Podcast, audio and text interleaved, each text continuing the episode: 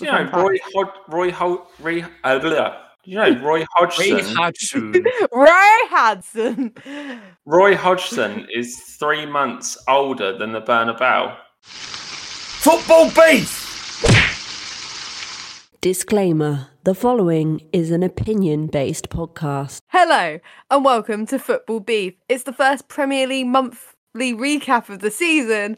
I'm your host Laura, and I'm joined by all three beefy boys as a result because we need to get this season started right. So that means joining me to discuss the Premier League is Daniel the Devil Jones. Good morning, good afternoon, or good evening. And why am I a beefy boy? That sounds weird. Okie dokie. We're also joined by Jon the Geordie Messiah Squires. I'm not on board with this beefy boy thing either, but hello everyone. Greetings. Finally, we're joined by Tommy the Professor of Football Manager Pitman. I am a beefy beanie boy, so please use my full title based on my dinner. Beefy beanie boy. The professor of beefy beanies. Exactly. I feel like that's some merch waiting to happen when we become big and famous. It's Like just a a big like football slab of slab of meat on a beanie. Lady Uh, Gaga wore me. Why I, can't I was Tommy? going to say like a foot a football top, football kit, uh, but then like rather than like a player name on the back, it's beefy beanie boy. I like it. anyway, anyway, to explain what happens here, we're just going to recap and talk about the talking points from the Premier League in the last month. So about four games in now. See which teams are doing better than we thought, which teams are doing worse. Discuss, debate, and then we'll send you on your way with some hopefully talking points that will live rent free in your head. Daniel, I'm going to kickstart with you because you always like to talk about the top of the table because you like to think the Man United are in this sort of conversation. But we're going to talk about the top of the table, which means we're going to talk about Man City straight off. Any thoughts on Man City? Absolutely. Last season's treble winners. They've already got some silverware in the bag this season with the uh, Super Cup. Four out of four wins, 11 goals scored. They've only shipped in two so far, which is very impressive. But I think there's a lot more for City fans to be excited with, certainly with the uh, new transfers they've got in as well. Does anyone think it's going to be a little bit of a really boring season already? Just is it already like, look at Man City, go? Yeah, I I don't really think that any of the other teams look as impressive. Obviously, we've sort of not started very well. Man you haven't started very well. Chelsea haven't started. Liverpool and Arsenal, they're, you know, they're, they're up there, but they don't seem like anyone's going to touch Man City. They just seem so good. And bearing in mind, they've lost a couple of players. Obviously, I know they've signed a few as well, but they've lost sort of the midfield with De Bruyne being out and um, Gundogan going to Barcelona, but they just still look a very well-oiled machine. Tommy, do you concur with this? I mean, you're someone who pointed out last season, even when Arsenal were sort of leading, that you believe you can't afford to drop any points when you're going in a title race against Man City. And They are obviously the best team probably in in the world at the moment. Like especially last season when they had like, the freak of nature built in a lab, Erling Haaland. Like I reckon it will look close until probably getting into Christmas. Like one of the bigger teams will beat them. Somebody low down will grab a point against them, and it will be like, oh, oh, they're slipping up, and then they'll just run away with it, and it will just be very boring watching them just win easily most of the time. I feel like everybody else is probably yeah, just not not quite good enough uh, in either at the point where they're rebuilding to get better again, or in their process just not quite there to win it. does anyone think Man City might win it in more style this season then? Or is that, do you think it will be the same, like Tommy said, do the same, sort of go through the motions of teasing that it might be a race? You mean like a proper title a proper gap, or- a proper like. Do you think Man City just leave a little bit dead sooner? Because I mean, you're predicting the, the run of the mill sort of lose to another big team, drop a point. Like it's kind of the Man City way when they're winning the title. I, I reckon it's it'll probably be like at least nine to twelve points, if not more. So I reckon they'll probably easily break ninety points again, and then I feel like everybody else is kind of too flawed to get into the nineties. So Well, something a bit more. Should we talk about the fact that who is second? Because I don't think none of us really had them doing this well to begin with. Daniel, Tottenham. Yeah, I mean, they're sitting second at the moment. Has Ange Ball transformed Spurs into this year's Vibes FC? Obviously, last year it was very much Newcastle. it was Newcastle last year. That is correct. The vibes And- have gone. The vibes have I died. think, I think they've shifted south just a bit. Tottenham are doing pretty damn well at the moment. They can make their best start to a league season in 57 years if they beat Sheffield United on Saturday afternoon, as of recording. It's weird, I'll admit it. I kind of I lost sight of it being the first day. Obviously, Spurs away to Brentford despite having most of the ball, watching Spurs take the lead and then losing within 25 minutes felt very Spursy. Obviously, they, they came back to draw it, but it was that kind of they went 2 1 down within 25 minutes. And then since then, they've won through on the bounce, looked pretty convincing doing it. I think Spurs have, could be on a bit of a roll this year, weirdly enough. Does anyone think it the vibes won't continue that long because of the way they play so open? Because I feel like that's something we've got to talk about with Spurs. I still think they play attacking football and it's exciting, but it does seem a little bit more I feel that weakness. Spurs will kind of just to like continue on the vibes comparison. I think Spurs will kind of do what Newcastle did, sort of after after the World Cup last season, so after the Christmas break, and that teams will kind of find out find them out a little bit how they play because you don't really know how like Ange Ball was going to play until you actually sort of see it in action, if you know what I mean. Like opposition teams can scout Tottenham all they want, but Tottenham were shit last season. So there's no point in scouting what they did last season because they're never going to play like that. So you don't really know what to expect from them. Obviously, you could look in at pre-season even, could you really? Because they relied not on really. Kane. Because Yeah, Kane was thing. still a big focal point of their pre-season. and I, and I think that's where teams have kind of sort of come up with oh well we've got no, there's no Harry Kane we don't really know what to do to stop Spurs because we don't know how Spurs are going to play and I think sort of when it gets towards Christmas time I think teams will work out how to how to suss them out a little bit I mean I still think they'll be up there because of the early season form a bit like Newcastle last season um, but I can't see it continuing as if like for a title challenge sort of thing Tommy, Champions League. Who knows? For four games into the season, I feel like there will be Man City and three other teams probably. But what um, fifth might be good enough this year. hope so They could probably finish fifth. I feel like when- No. I think I think I agree that when the season starts getting going a bit more, not necessarily that teams will find them out. I think that there will just be matches where like the fine margins don't go their way.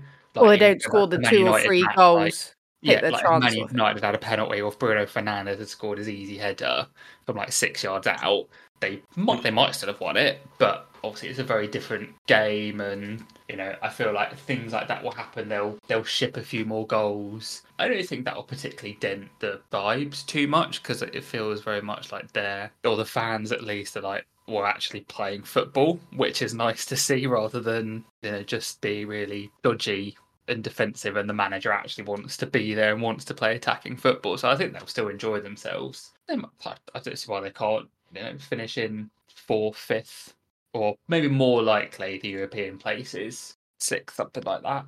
But yeah, feel like obviously they've done well so far. Other than Man United, they've not played any of the big, big in inverted commas teams. Obviously, Brentford away is a difficult match.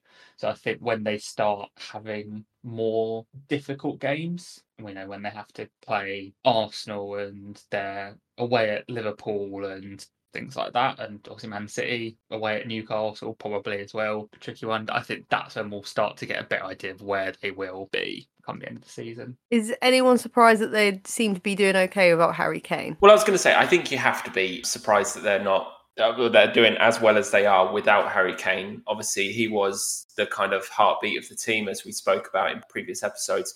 You know, we would be remiss if we said when we we're not surprised because we all spoke about what massive effects it would have on Tottenham.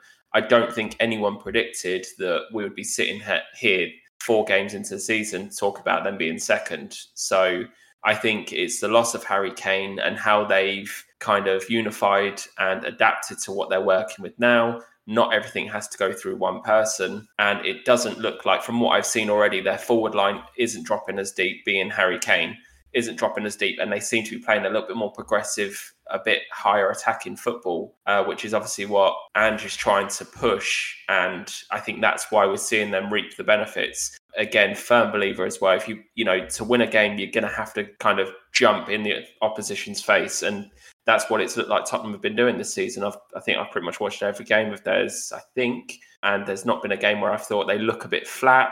They've looked pretty damn impressive all all four games so far. I can't see it really ending just yet I think we spoke about in the in the preview before the season that we thought Tottenham would probably struggle without Kane. So it is it is quite surprising to see how how well they are playing. But kind of like what I said earlier. I think it's because teams don't really know how to play against a team without Harry Kane because you know you sort of knew when you were playing a team with Harry Kane, he was the focal point of that team, and you kind of knew most of the play was going to go through him because he dropped deep or he was on the end of something to finish it. But now it just seems that the goals seem to come from everywhere. To be fair, I think there's been goals across the whole sort of three different positions, hasn't there? Just need the keeper to pop up and score a goal now, and you've got it all. They've spread them out, which Yeah. is whether it can last is the Yeah. question. But obviously, think- Sun looking good. Yeah, Sun Sun seems to be a completely different player to to what he was last season already. Just with some of the run the runs he's been making, but I think with Kane gone and him being captain, he's kind of like right, I'm the main man now, and maybe he's stepped up a little bit. Fulham seem to have a lot of main man syndrome because that's probably how I would describe Maddison. I think he's loving.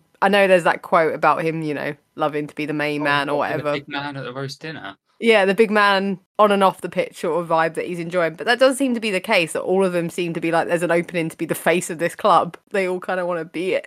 But yeah, should we move on to a team that are on the same points as Tottenham, but maybe it's not as like, yay, let's all sing the praises and talk about Tommy's beloved Liverpool. Yeah, I mean, it's nice to be able to enjoy football again and feel like the the team like reflects what it is meant to be like. I think the the the midfield I think is the main difference now that we've actually got it feels like proper energy and then I would also say like a bit more quality going forward now as well. I think yeah, I feel like I've got a reason to be optimistic, which you know I felt before the season started last year. So maybe I'm jumping the gun a little bit. I know there's going to be bumps in the road. I don't expect us to win the league this season, but I think it will be more enjoyable. Dominic Szoboszlai is he's, he's fantastic already after four matches. I'm like, yes, you are great. Keep keep being you. Quite a nice, healthy message. I mean, Squiggy, your beloved Newcastle sort of felt the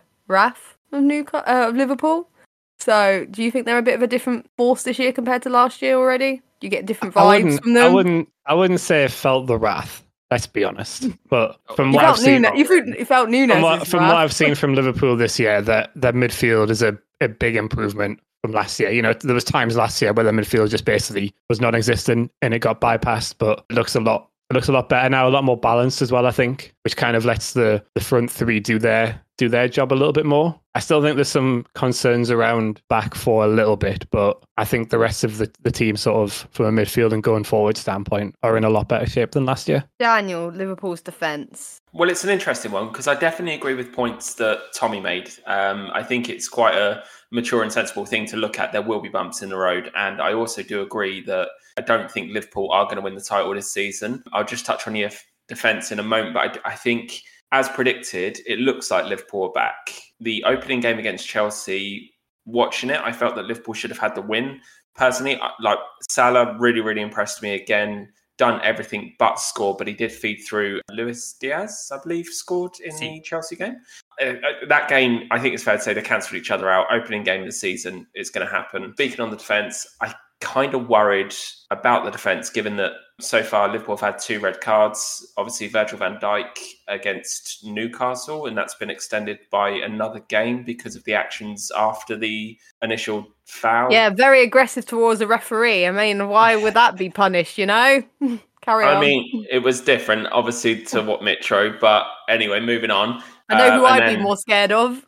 And saying. then Yeah, McAll- Mac Allister obviously got a red card as well. I just I thought they were going to be a bigger challenge for them to overcome than they actually were. But nine goals in the bag already, and they've only conceded three, which is the second lowest in the league, if I'm not mistaken. They've got a comfortable enough run in the next few weeks. I think they're going to hold ground quite well. One thing that I think we do need to pay massive attention towards is credit to Jurgen Klopp especially this summer, managed to keep Salah by the skin of his teeth. I, I thought Salah was going over to the Saudi League. I don't know how he managed to keep him. Maybe he will in January or not, but at the moment he's still kept him, and Salah is still doing what Salah does. But the main thing is he's stocked that midfield with the problems that they had, and they've not really spent a fortune in doing it. Tommy said about Szoboszlai, just an absolute phenomenal player. Looks like a real breath of fresh air. Mac Allister at 35 million pound after the World Cup. There was a lot of clubs talking about Mac Allister, quite interested in. him. Liverpool got their man, and then they've signed another two that have kind of gone a little bit unnoticed. Obviously, Brian Gravenberch. He's made some headway, I think, mostly because of the um, the clip that was going around from Andy Robertson welcoming him to the club, which was quite funny, saying finally a decent Dutch player. And another player in Wataru Endo. I'm a huge fan of Endo. He's come over from Stuttgart low fee at 17 million pound. I love the fan theory that goes with it as well that Klopp signed him because he's never won the league without a Japanese player in the squad. He just oh. needs Oh. win the league. I thought you were going to go with the fan theory that I saw someone say they thought Klopp had a conspiracy that thought he was younger because he lied about his age previously to him or some story there was. So they thought he was no, 20. no, no, no. But I saw just- that fan theory and I was like, I hope that's true. That'd be fucking hilarious His cop's It's like, you just- told me his age. I don't care what you He say. retired at the end of the season. He's like the the the meme of Jurgen Klopp with the mouth open. The fuck? yeah, like, dude, just still only 26. like what the fuck? Yeah. I mean, Endo's not going to be pulling up any trees, but he's a good steady hand. And I think, obviously, when you look at the players that they've uh, kind of let go in Fabinho, Henderson, uh, Milner. Firmino, all right, plays in a, a higher, higher attacking line, Keita, Oxlade-Chamberlain, Milner. Yeah, so they, they've got rid of a lot of dead wood, a lot of players that are not going to win you a league again. And they've signed it with young, aggressive, hungry players who've got a lot of pace about them as well. And I think just touching back on the defence, that's going to help their defence as well. So obviously, the second line of defence is the midfield. So I think um, I think Liverpool's defence will be absolutely fine. To be fair, based on that midfield as well, a lot of deep line players as well. So I, I would uh, I'd be quite optimistic if I was a Liverpool fan. You know who else is going to feel optimistic, and we're going to touch on them next, just because we're not going to go through the whole table, but there is a few few things to deal with. Who's currently sitting in fourth? Because if you looked at their fixtures at the start of the season, I don't think people would have put them to have ten points as well in West Ham, seeing as they played Brighton and Chelsea in their opening four games, which you would have said are too tough, especially because Brighton was away and Chelsea. You know, we didn't think they'd do as bad as last season, but West Ham positive. Maybe just an off season last year because they got distracted by a certain European tour. I think right. So You just Uh, you just saying that they've four games and it's deceptive. What are you going? Well, with? yeah, because I mean, uh, like again, on the face of it, yeah, like Spurs lost their heart in Kane, West Ham lost Rice in the summer. Would you even be able to tell? But on paper, it looks great. It looks like a great start to the season. Three wins and a draw. Any team are going to take that. But I've got massive concerns for West Ham, and if I was a fan, I would be worried too. Their opening game against Bour- Bournemouth, I think they were lucky to come away with a point. To be fair, two thirds of the passes Bournemouth made, considerably considerably lower passing accuracy as well. I think they had uh, 37% possession, more fouls, all the other things you don't want your team doing. Very much the same story at Chelsea, despite playing with 10 men for the final 30 minutes, coming away with a 3 1 win. Same again to Brighton, and they were the second best team on the pitch. They got another 3 1 win. And then facing Luton, you know, you, they had a bit more possession, etc. But it was Luton. It's kind of what you expect. I think if you're West Ham and you're not setting a tempo or dictating games, relying on the smashing grabs that they are doing at the moment, I think it's be a very, very, very long season for you. With four Are you games trying to into- convince me West Ham are vibes? No, West Ham aren't vibes. The lucky West- vibes, like as in like they're just Well, getting Yeah, West Ham are riding this by the literally skin of their teeth. I don't know how they're doing this, but they're getting these little smash and grabs, and they don't have enough skill in their squad to ride them out of this. They didn't sign the striker that I said they needed to. I think West Ham, literally, look at the next five games. They've got City, Liverpool, Sheffield, Newcastle, Villa. That's five games they could easily lose there. So we could be sitting here by Christmas and they're mid lower table. I, I'm not convinced West Ham are all that good at the moment. I mean, I mean, considering, think- do you feel the same? I can't. I, I can't feel like everything that you've just said about West Ham is just how David Moyes wants his teams to play. Always I- likes I a smash would and um, grab.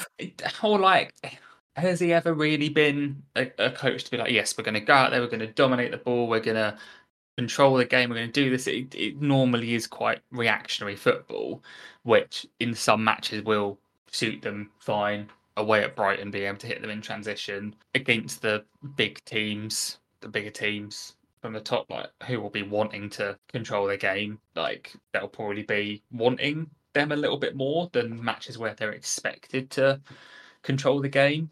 Like I don't expect them. I I- think it would be surprising if they finished in the European places this season. Again, just because I think everybody else has gotten better. I think when they got into the Europa League originally, and then it was like the Conference League, it was because there was like at least one of like the big teams who wasn't very good that season. Like I think that'll probably be the case again this year, or no, it won't be the case. So that they would need that to happen. I don't think that will happen. I, th- I think they'll be fine. I think unless they change manager, at some point, mid season, end of season, whatever it is. I don't think they're going to change the profile of the squad and bring in a different type of striker because they had that with Scamacca last year and it didn't work because he was being asked to play Moyes football and be the striker that David Moyes needs, which wasn't what he wanted to do. Obviously, if Antonio gets injured, then they are very light up front, and I don't think Antonio will do it as regularly as he did maybe three, four years ago. But uh, I, they'll, they'll probably be fine. I think I agree that you know four games isn't enough to draw like massive conclusions to be like yes they're going to be challenging for Europe. So probably a bit early for me to write them off as well. But I just feel like they're probably not as good as maybe the results have suggested, and you know, there will be should form for them like there is for every team pretty much, apart from Man City where they go four or five games without a win, and they'll drop down the table, but they'll comfortably be in mid-table at least. I think. Squiggy, I mean, West Ham sort of like the team trying to break out into top six and stuff, not, you know, one of the regular ones normally. So sort of putting them in the same boat as Newcastle in my head. Do you look at West Ham and see them as a threat to sort of Newcastle?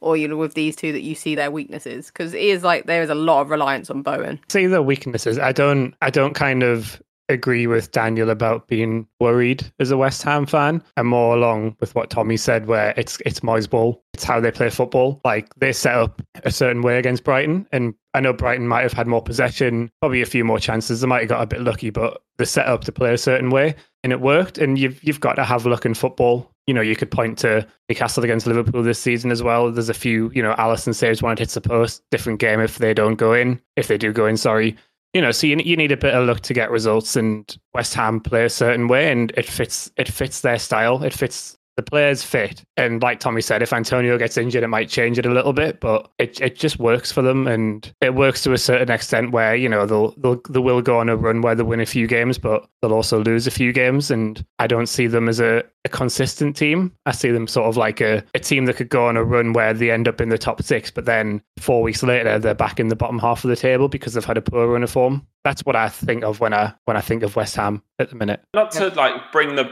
beef into it, but Bring the beef, fry that I- beef up, cook it, put it on the I, stove. I don't know if you guys are deluded or not, but do you remember at the end of last season when we were talking about West Ham being in a relegation battle? And they were so close to relegation. It was in the last five games. They managed to scrape two wins and they end up surviving by six points. That was the same football we're talking about now, the, the But- Moyes ball. But haven't And their midfield and completely lost- changed now? Because they've got they've got like their midfield is like completely new look. I know they've They lost Rice, and I love Rice. So check every match. Uh, No, but that's the point. You know, they signed the two players that left Ajax that Ten Hag hadn't raided in Kudus and Alvarez. James Ward-Prowse seems to be slotting in quite well, grabbing a goal so far, got a few assists. If you think that that's enough for them to be comfortable or make us I sit up and think, oh, wow, they're actually doing something, then you're deluded. I just think there's four, five teams who just objectively are worse than them. I agree with that. But then, even if there are four or five teams that are objectively worse than West Ham, we're still going to be talking about West Ham in a relegation battle. there, there are four or five teams who are objectively worse than them. I think there are a lot of other teams who won't, who don't have maybe the, without wanting to overly praise David Moyes, like the manager who can kind of Wiley. yeah like like navigate that a little bit and see them into that mid-table place like i think the three promoted teams obviously everton forest potentially below them wolves bournemouth probably fulham no offense laura None Like, taken. and i think at that point it's like you're you're a couple of wins away then from the difference between oh we finished ninth and oh we finished 12th and they'll probably have enough about them to get those wins. I think. I just don't think it's that. They're not that. I- think- again, I think don't- as I think as well, they're already a quarter of the way to the points that you need to stay up. Generally, they're already a quarter of the way to that magical forty-point mark. And I can't remember what the points that got you relegated last season were. Was it? Thirty-four. Leicester ended on thirty-four points. yeah. Thirty-six So- is what Everton So you're you're on. saying that West Ham was going to struggle to get like twenty-seven points from the next thirty-four games. No, I'm saying that West Ham haven't done enough, and nor do I think they have the pulling power to get in what they need to do enough to finish anything higher than 10th. I think 10th would be a trophy for them. Yeah, and that's that's what we've kind of said. You're the one that says that we're deluded if you think West Ham are going to have a good season. And I think compared to being, you know, surviving on the last couple of weeks of the season, tenth is a tenth is a successful season for West Ham next year. a,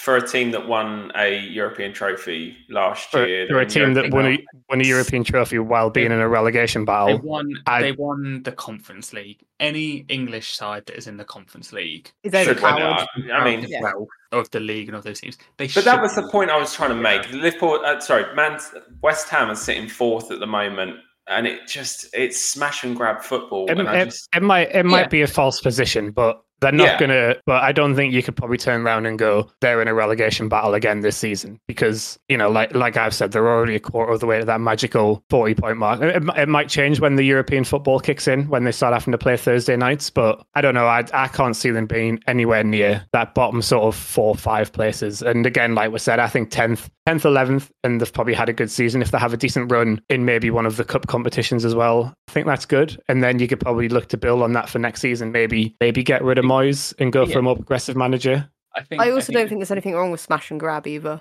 Just No, for the there, record. there think this isn't. I think it's it's it's risky because you, you run the risk of getting Being on the grabbed. wrong side again of those fine margins that Chelsea don't miss that penalty.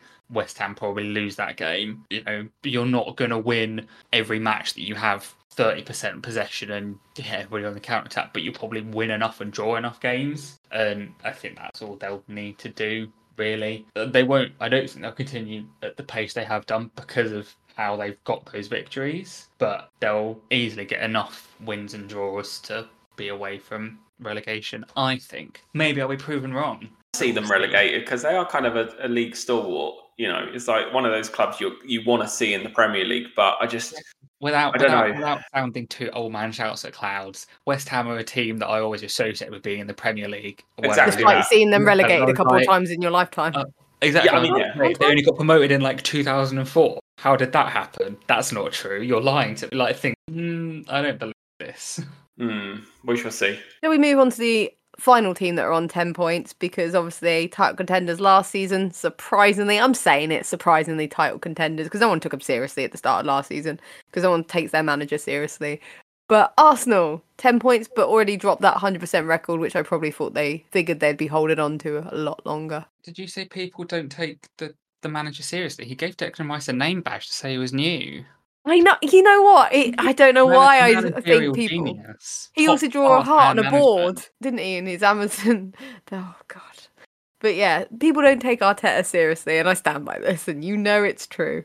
I've But- I've got my thoughts on Arteta as well. I was gonna. I don't like I don't like him. Anyway, I was gonna say, are we surprised that Arsenal have already sort of dropped points? No. Pro- Probably more in the manner that it came about, them dropping points to the to the mighty Fulham. Obviously, them being With ten men, 10 men. with ten yeah. men. I think that, 10 that's men. the more surprising point. Of That's Yeah, I literally why. That's literally why Laura said she doesn't mind a smash and grab. yeah, no, I don't. If I'm a, I'm a Fulham fan, I don't mind especially. I'm I'm gonna be honest. All the XG experts that are like Fulham should be bottom. They should have been bottom last year. How's that going for you, XG guys? Just yeah, saying. yeah, you fucking nerds. Yeah. Fuck him. Fuck these football nerds. Anyway, uh, Arsenal, I'm just trying to focus back away from Fulham because I do not want to talk about them. But Arsenal, I think it's a, a little bit like how they have set up this season. I, I got to watch them against Palace, and it, it looked a bit weird. And it feels like Arteta's been cutting off his nose to spite his face a little bit with setting up at the back four. Like I know, obviously Timber gets injured first game of the season, and Zinchenko had been out, but like kind of shoehorning Havertz in, and like, I To his, to his back four. Uh, no, just to the team in general. I mean, he might, he, he might he might do a better job there because he can head a ball. Inverted, Away from goal, but- um, left back. Come on, come on, bit of big Mick Arteta, get on it. And yeah, I think it's been more of that. Like I think it was at the end of last season, they kind of petered out a bit. I don't know if it's a bit of that coming in. I think it's more sort of like warming up into the season. And again, like I said, I think a lot of it is that kind of setup that they've had. Last season, their success was when they had the same team every week. They knew what they were doing. They were really good. And then this start of the season, it's not been the same team. A couple of players moved on, like Xhaka and Havertz in to replace them. The back four being weirdly set up with Partey at right back. But I feel like when you said about Arteta cutting his nose off to spite his face, I feel like he's seen Pep play that inverted right back, and he's seen Liverpool do it with Trent. Well, I think he's. tr- I feel like he's trying to. with Zinchenko, but I just think it's very different taking a midfielder out of position and putting them at Yeah. right back who hasn't played that really before, whereas Zinchenko obviously played that a lot. Yeah, that's that's what I mean. Like you've you're, you're moving a fullback an attacking fullback Yeah. into Yeah. midfield, whereas here you're moving a, a midfielder into a right back position Yeah, and expecting them to. move inside to be in the midfield. Yeah, and I think as well, Yeah. leaving Gabriel out to move everybody around in the defence for whatever reason, again a little bit strange. I feel whether I don't, I don't, I don't think they'll be as good as last season. I didn't really think this at the start of the season. Oh, no, it, it's- doing them a disservice to say that Man City made them look better than they were because they were very good last season. Like you don't, you know, get the points that they got last season without being a very good team. Um, but Man City slight drop in standards, which sounds bizarre considering they won the treble. But in terms of their points total, I think made it look closer than it was. Um, Tommy's gone full pep with that statement. You know, Look full on shouting at them, like dropping standard. Boys, do better. You let your standard slip last season. Do better. And they're like, but Pep, we won. We won the treble. I don't. I don't care if you.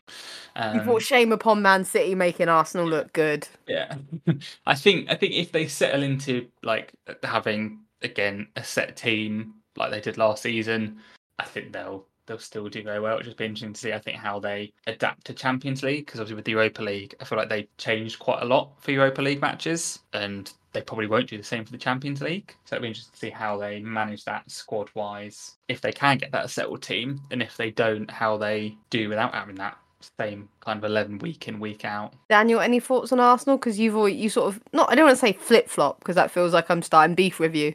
But last season, at one point, you were like, "No, they definitely will drop off the title." Then you were like, "Oh, I'm getting convinced," and then you were like, "Nope, there it goes." I think um, it's it's an interesting one with Arteta as well. I mean, it's it's so easy to look at a club like Arsenal and expect them to be sitting high up the table, but I also think you've got to look at Arteta as well. The fact that he's only been a manager for what's this his fourth season now is it I, I think he he he got into management just before covid started and then obviously he had like that season where like no fans and no atmosphere and all that kind of stuff which i know Help you kinda him into the. Emirates. There you go, Daniel. I'm taking your joke because I knew There you were we going to do it. No, but like So I, mean. I feel like you've got to you've got to give some credit to Arteta. Sorry, Squiggy, but you've got to give some credit to Arteta. He's got as a first job as well. The fact that he's taken the reins at Arsenal, he's doing a pretty damn good job. To be fair, I never said he wasn't. I just Don't feel like like him. him like. him. Yeah. don't Oh yeah, I, I don't, I don't. I don't disagree that he's a good manager. I just, I just can't stand him. I get it. Believe me, I do get it. But I, ju- I,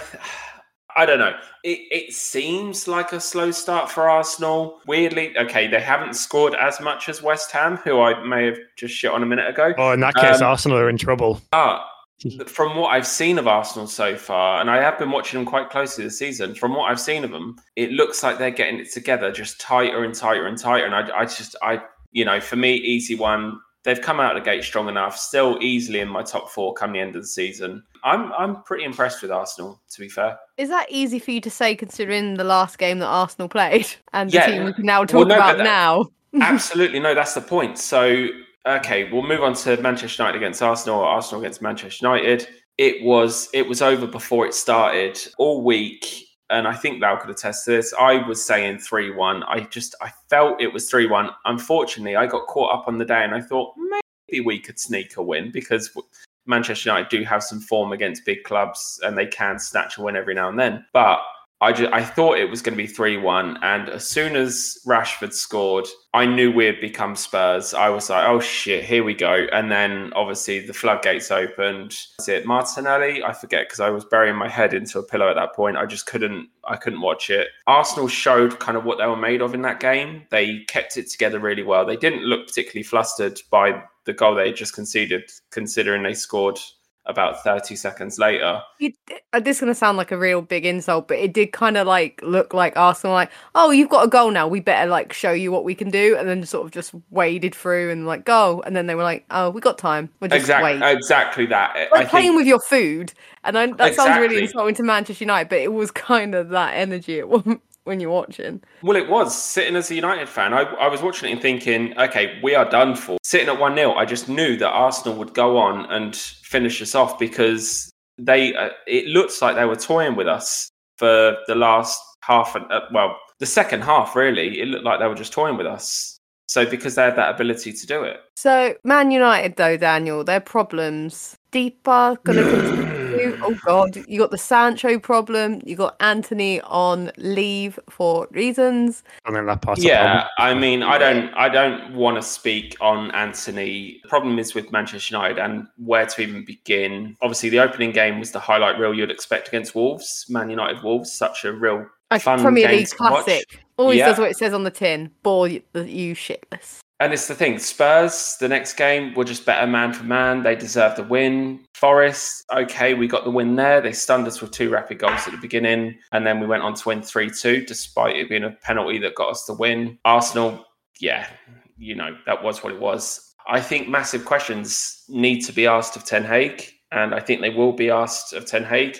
His approach to transfers so far has been embarrassing. £370 million spent plus uh, since the start of last summer. United are looking worse off than they did under Solskjaer. I think that's fair to say. Team selections, we're 1 0 against Arsenal. You got no club football for a week, and then you're finishing the game with fucking Harry Maguire and Jonny Evans at centre back. Uh, With that- Leicester's 2018-2019 centre back partnership. Thank you very much for that. With but the other thing, see, that wouldn't bother me so much, but it was the fact that you have to look at wider as well. Dalot was being played out of position at left back. I understand there are injury problems at United. I get it. There's injury problems all across the league. Most of the teams in the league don't fuck up as bad as Ten Hag did. In that case, if you've got issues at left back and you're playing a position, you're playing a player out of position, you go with a stronger centre pairing so that the centre pairing mm. can help out the left back if needed.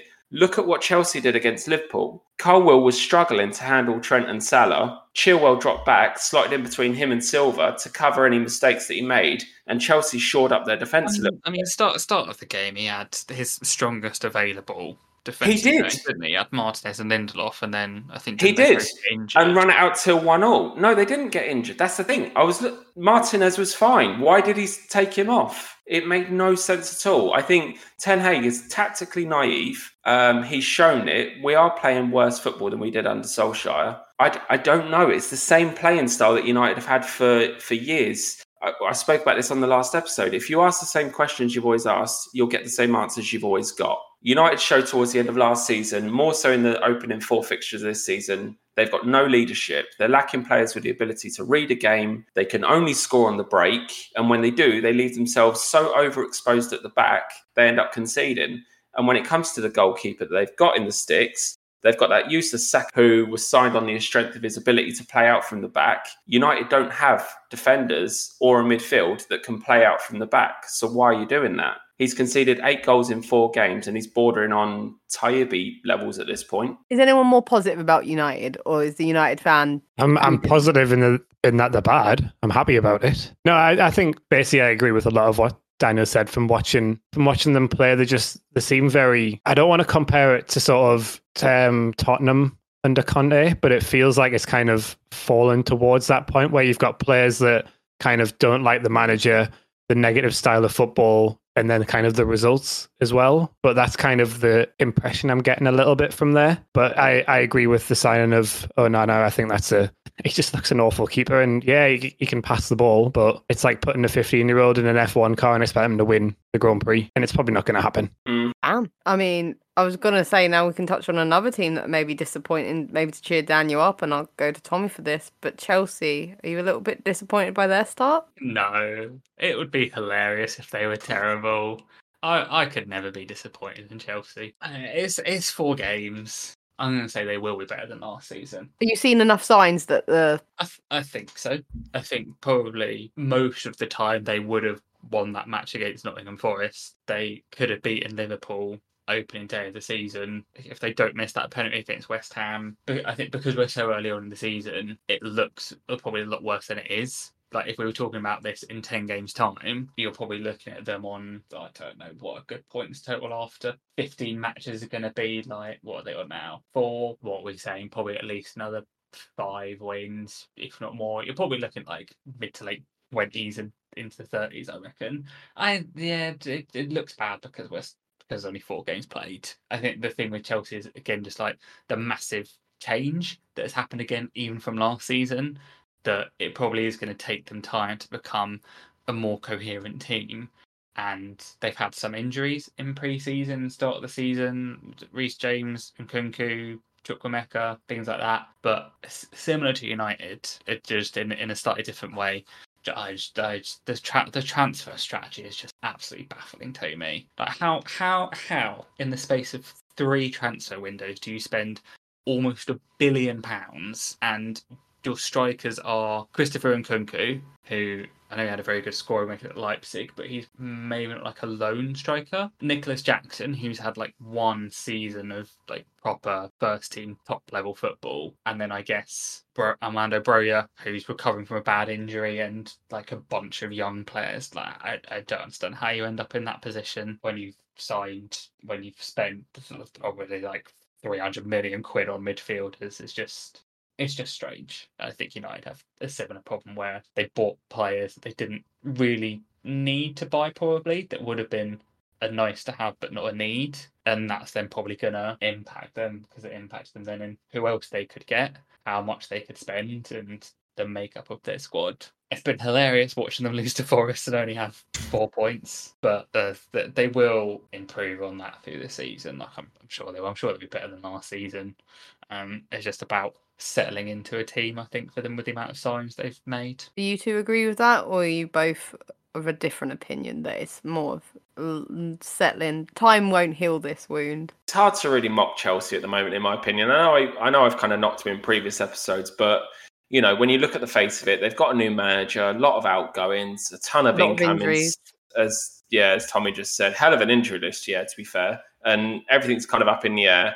I don't feel that obviously the money they've spent obviously it's the way they're doing it in these kind of seven, eight year contracts that they're doing. So I feel like a lot of it is deferred payment and things like that, which still doesn't make it right or anything like that. But uh, you know, I don't think they've spent as much like in a summer window as is being labelled. It will obviously be spread across and so on and so forth. There's a big part of me that thinks that Chelsea have got a ban coming up for transfers, the way it's all shaping up at the moment. But I think, yeah, on paper, they've got a fairly straight run for the next month or so. If they could pick up nine points before they meet Arsenal in October, I think it is. I think it's kind of like mid to late October. If they can get up to like if they get nine points before then, they're going to go into that match feeling like they have a chance. I think anything could happen. The fact they don't have European football this season, again, they're kind of in a similar position to Liverpool in the fact that they don't have to worry about uh, European football. But I think Chelsea are kind of at the stage right now where everything is kind of building. And if they get it right, it could be quite good for them. I think Nicolas Jackson has got some goals in him from what I've seen so far. It looks quite promising, but it's just. It's working out what your team is, who your team is, but I, I don't think Pochettino's done that yet. But we have seen in previous with Spurs that he he he will get his team that he likes in the end. Anything tenth or above for Chelsea this season could be considered a bit of a win, given how bad they were last season. But I'm not ready to write them off just yet. Can we talk about the other team that we probably should touch on just regarding their surprising start? Squiggy, I'm going to come to you. Do you want Do you want to talk about the start of the season for Eddie Howe's Newcastle? Uh, we can talk about the first game. First game was fantastic. then what's happened? It's it's slowly gone downhill. Let's be honest. Yeah, so like like first game of the season against a team that I'd predicted to to be very good this season. You predicted them to get into Champions League football. You went bold. I think I think I think I put them up up there or thereabouts. But and you know we absolutely we played them off the pitch. We were the by far the better team. And then the next three games we just we just haven't looked like we've been at it. Really, I don't I don't really know why. I know obviously we've played you know three three good teams, but you know, Liverpool, you know, were one 0 up, they were down to ten men. You know, really we should be seeing out that game at home and not losing in the last ten minutes. But yeah, it's one of them. I, I think I think one of the biggest things, and this has been picked up by quite a few Newcastle fans, is that the the midfield doesn't seem to have a balance at the minute. So you've got Bruno plays your number six, who's not really a number six, but he's doing a job. But he had that protection last season from Longstaff because Longstaff just runs and runs and runs. But we've signed Tonali. So Tonali, Joelinton, and Bruno is our midfield three, which means that if sometimes Bruno would go forward, like he does, there's no one there to cover, and our midfield just gets opened up so easily. So that's sort of kind of the main the main thing I can take away from that. And also Almiron doesn't have a, a right foot, which is quite frustrating. But I think I think overall, if you look at Newcastle's sort of transfer policy as well, like you know we've spent money, but we've not really signed players that were needed. I don't think we didn't. You know, Tonali's a, a very good player, but we didn't need Tonali because we needed a, we need a holding midfielder to sit in front of that back four. Didn't need a right back when we've got. I think there's already another two at the club and we signed Ashby last season, who's now gone on loan to Swansea. So really, we had four right backs. We've signed another one. Didn't need to do that. We needed a left back, but we signed Hall from Chelsea, who's kind of he is a left back, but he's only turned. I think he's just only turned 19 recently. So you know, he's not a he's not a ready-made replacement to play at left back ahead of Dan Burn. We needed a right centre back. Not signed one of them. We needed a right winger. We've signed a left winger, and it's just yeah, I don't know, but I, I've I've got complete faith that we'll turn it around. There's no there's no doubt about that. I just think it's a bit frustrating when you look at sort of the transfer policy we've had this year and where we are in the league, and when you kind of you need a goal. Who who can we bring on the pitch? Well, no one, because we haven't improved any players or signed any players to sort of improve that squad. Just on the interest of feeling balanced, does anything anyone feel a little bit more positive about Newcastle and Squiggy? Because I always get the impression you're harsher on your own team. Phil I Daniels do. harsh on Man United, so I feel like I should give the floor to. Oh no, I was fucking on the money. I was on the money with Man United, but I do. I, I think maybe just a little bit harsh on Newcastle. I think obviously looking at the opening game of the season, we all predicted Villa would probably do quite well this season, and who's to say they won't? But that opening game was just an absolute demolishing. I thought Tonali played out of his skin. I, he done really, really well. Isak looked good. Just Wilson looked good. Harvey Barnes looked good. I, I thought the from top to bottom, Newcastle just looked absolutely phenomenal. Moving on to the Man City game, I, I never felt that Newcastle were out of it, and the statistics back it up in terms of possession, passes, completed passes, everything. yeah, Well, Just- maybe maybe the one thing. Sorry, just a quick. I think the one thing maybe they didn't. I think they gave City just a little bit too much. Maybe respect. I want to say. And- that's that's what I was going to say. We're Like Yeah. we're never out of it, but we're never really in it because of the respect we give to Man City. Yeah, and it was very much the same case for the Liverpool game as well. I think the only game this season where, if I was a Newcastle fan, the only one I'm looking a bit disappointed is the Brighton game. Newcastle looked flat footed all game. Brighton, you could see from the literally from the first whistle, Brighton wanted it more. And when it kicked off, it looked like it was going to go Brighton's way. Just that's my opinion. I, I don't think the transfer window has been as bad as Squiggy maybe says it is. Maybe that's me being an outsider. I'm looking at Newcastle's squad and thinking, it looks pretty fucking tidy to me. I'd be happy with that if I was a Newcastle fan. It's very early days. The one thing I would say, they've played four teams so far that we all predicted to be top half of the table. So sixth or higher in the Brighton, Villa, Man City, Liverpool. The results haven't gone their way, but they haven't looked shit playing the football they've played. If they keep this up, then I think there's some positivity to take out of it. My one question surrounding Newcastle is we obviously all saw the Champions League draw come out. Newcastle got dealt the worst possible hand they could have got.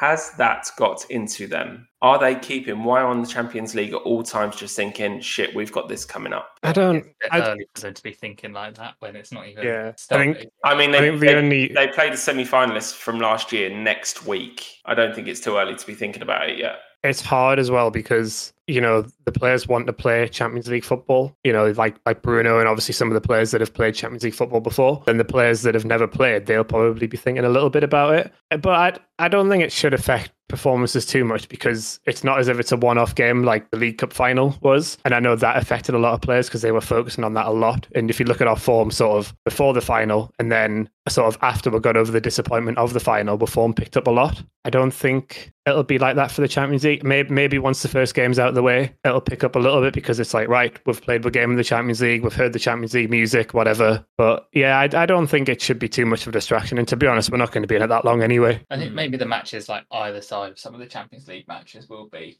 a bit iffy for Newcastle, but I don't think a match sort of before or matches before the international break, when two weeks into the match would have been probably play, playing on their minds too much. I think again the four games they've had have been very difficult games. Um, I'm pretty sure that they've all gone the way that the matches against those teams went last season as well. Like in terms of the matches that they won and lost, like maybe Brighton was different.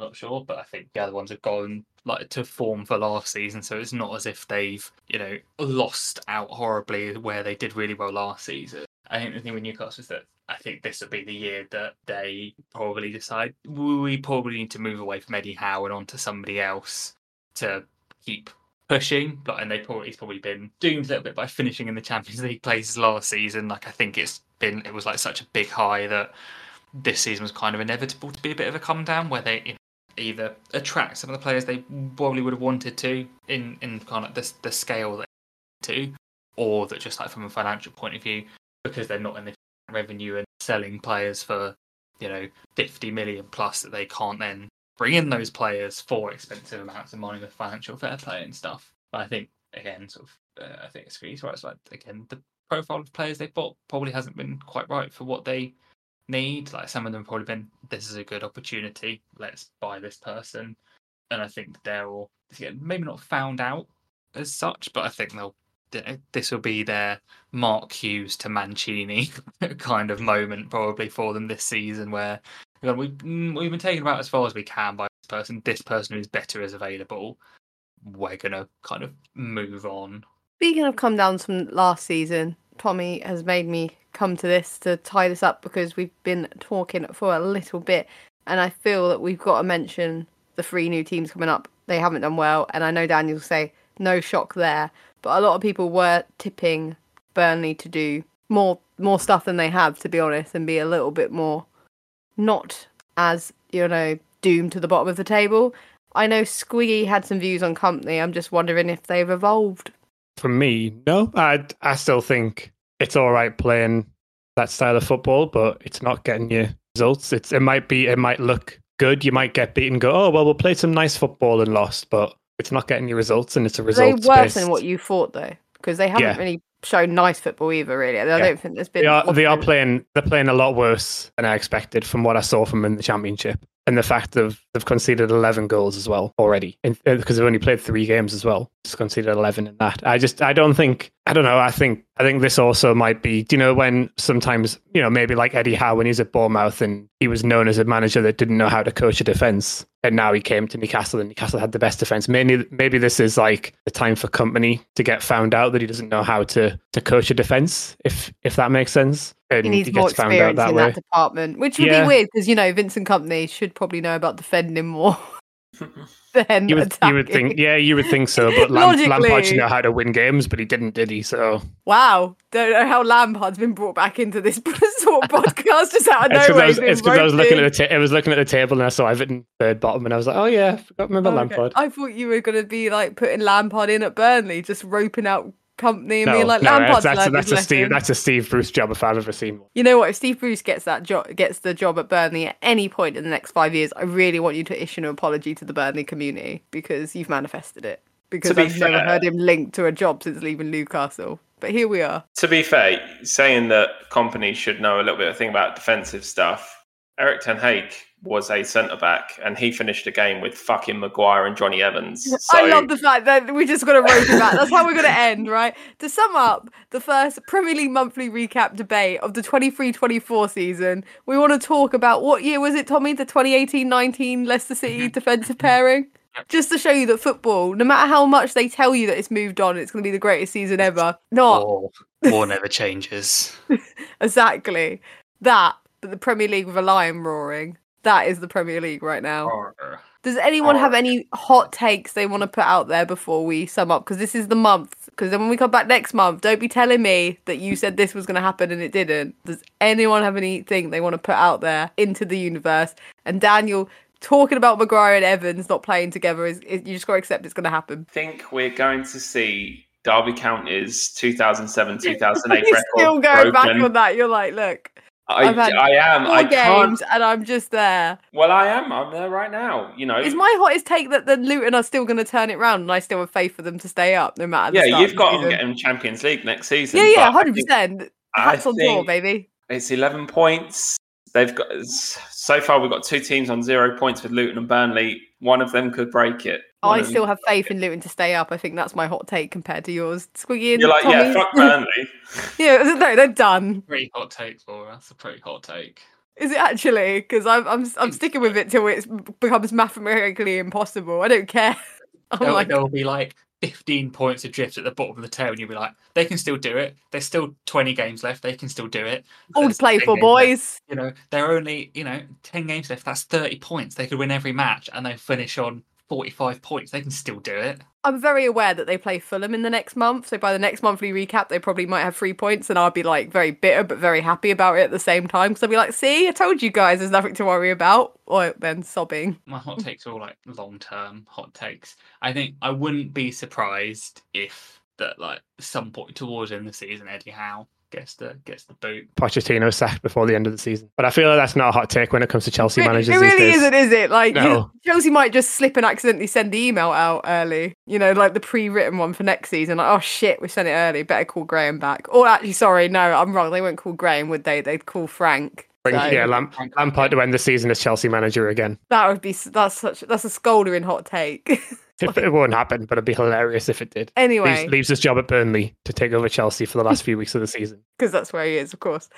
Anyway, before this goes into weird, and I feel like we're just picking on Burnley at this point by even Bru- Steve Bruce and Frank Lampard have been linked to the Burnley job by this podcast in the last twenty minutes. Now And I- imagine if one of them comes true, though. We are in the Oh, know. I, we are, but also I'm so sorry. Anyway, we've been the Football Beef podcast. Make sure you like, subscribe, rate us five stars. Stay tuned. There is proper beef episodes. That's right, proper beef, 100% beef coming out soon. We're in the process of recording them. So make sure you hit subscribe and follow us at Buzz Football on X. Football Beef!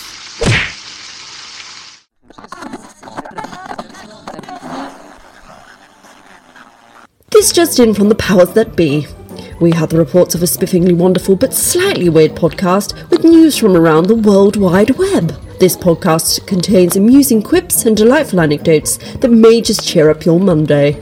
I believe I'm getting some audio from the podcast itself. I seem to have a history with mini golf because I've had a bird land on my shoulder at another mini golf course. You ever thought about not playing mini golf as much or indoor mini golf safely? I've pl- I've played indoor mini golf and I got hit in the head with a mini golf ball. I was like, why would you not know Andre the Giant? Like, of all the wrestlers you can't name. Like, why is that guy called Andre the Giant? If anything, it'd be that other guy that's huge.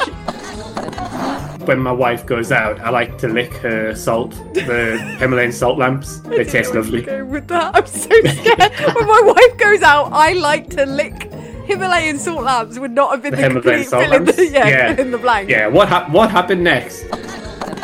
I went and got an ice cream from an ice cream shop, and the man behind the counter said, "Oh, look out for the seagulls," and I just laughed because you know you just kind of don't really take it all in. Anyway, I was walking along the beach eating my ice cream, and out of bloody nowhere, seagull swoops down and takes the head off of my ice cream. I'm left with a tiny bit of cone in my childlike hands.